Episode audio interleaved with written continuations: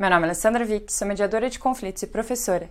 E hoje vamos falar sobre empatia. Como ter empatia, o que é, e entender um pouco melhor sobre isso.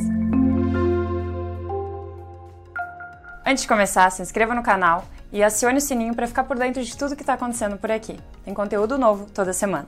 A empatia é tentar se colocar no lugar do outro. Eu digo tentar porque realmente é desafiador. E não tem como a gente ser 100% olhar realmente com o olhar do outro. Por quê? Porque cada um é único, segundo suas vivências, seus filtros, suas experiências de vida. Então cada um vê a vida como é. Cada um vê a vida segundo o seu olhar. Mas tentar fazer isso é o que vai te ajudar a ter relações ainda melhores. Para ajudar a entender essa temática que a gente ouve tanto, né? Empatia, e ouve, ouve, mas na prática a gente acaba não, não vendo tanto né? Uma frase que a gente conhece bastante é: faça com o outro o que gostaria que fizesse com você. Você concorda? Deixa aqui para mim se você concorda. Hoje eu te convido a refletir. Por quê? Porque nem sempre o que você gostaria que fizessem com você é o que a outra pessoa precisa, é o que a outra pessoa gostaria. Então vou contar, vou compartilhar uma experiência minha pessoal. Eu participei do Terapeutas da Alegria, que são aqueles palhaços que vão nos hospitais para tentar ajudar a trazer um pouquinho de alegria para esse ambiente hospitalar que é tão desafiador.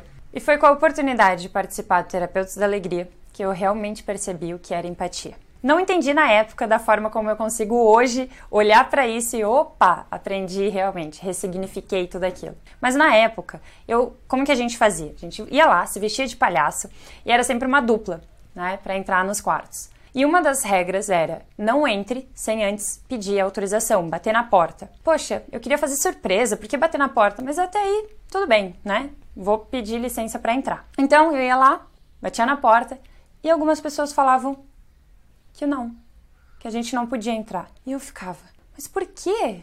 Nossa, mas por que a pessoa não deixa? A gente está aqui para ajudar, a gente está aqui para trazer um pouquinho de alegria. E, e, assim vai, né? A gente já começa a julgar a pessoa e falar, poxa, ela nem valoriza aqui, a gente está aqui de forma voluntária. Enfim, várias coisas. E depois eu comecei a refletir sobre isso.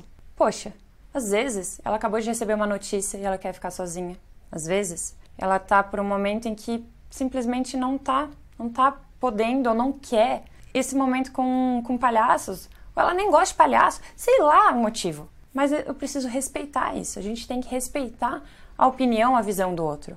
Eu posso continuar não concordando. Eu não preciso mudar a minha forma. Então, até hoje, eu acredito que aqueles momentos ajudavam. Eu continuo amando surpresa, eu continuo tudo isso. Mas eu entendi que nem sempre o que eu gostaria que fizessem comigo é o que o outro precisa. E respeitar isso é fundamental. E aí é que entra a empatia. Enquanto eu fui falando, você deve ter imaginado: putz, nossa, aconteceu isso no trabalho, ou hum, nossa, hoje em casa aconteceu uma situação assim. A gente vê no dia a dia. A gente vai lá com a melhor das intenções, faz algo e a pessoa reage de uma forma que a gente não esperava, ou porque não gostou, ou fica bravo, enfim. Então, comece a praticar a empatia. Tentar entender, tentar perceber segundo o olhar da outra pessoa. E aí, questione, pergunta: "Olha, eu fiz isso pensando na melhor das intenções, eu queria te surpreender, mas eu pela sua expressão, parece que você não gostou muito. O que que aconteceu? Me conta um pouquinho mais." E a pessoa vai falar. Às vezes ela teve um dia ruim no trabalho. Às vezes ela fez uma expressão que nem era para aquilo que você estava dizendo, mas era porque ela estava pensando em outra coisa. Entendeu? Então a empatia é isso. É tentar se colocar no lugar do outro. Isso vai gerar mais respeito entre vocês. Isso vai gerar mais confiança. Vai demonstrar cuidado, seja no ambiente profissional ou pessoal. E aos poucos você estará contagiando de forma positiva as pessoas ao seu redor.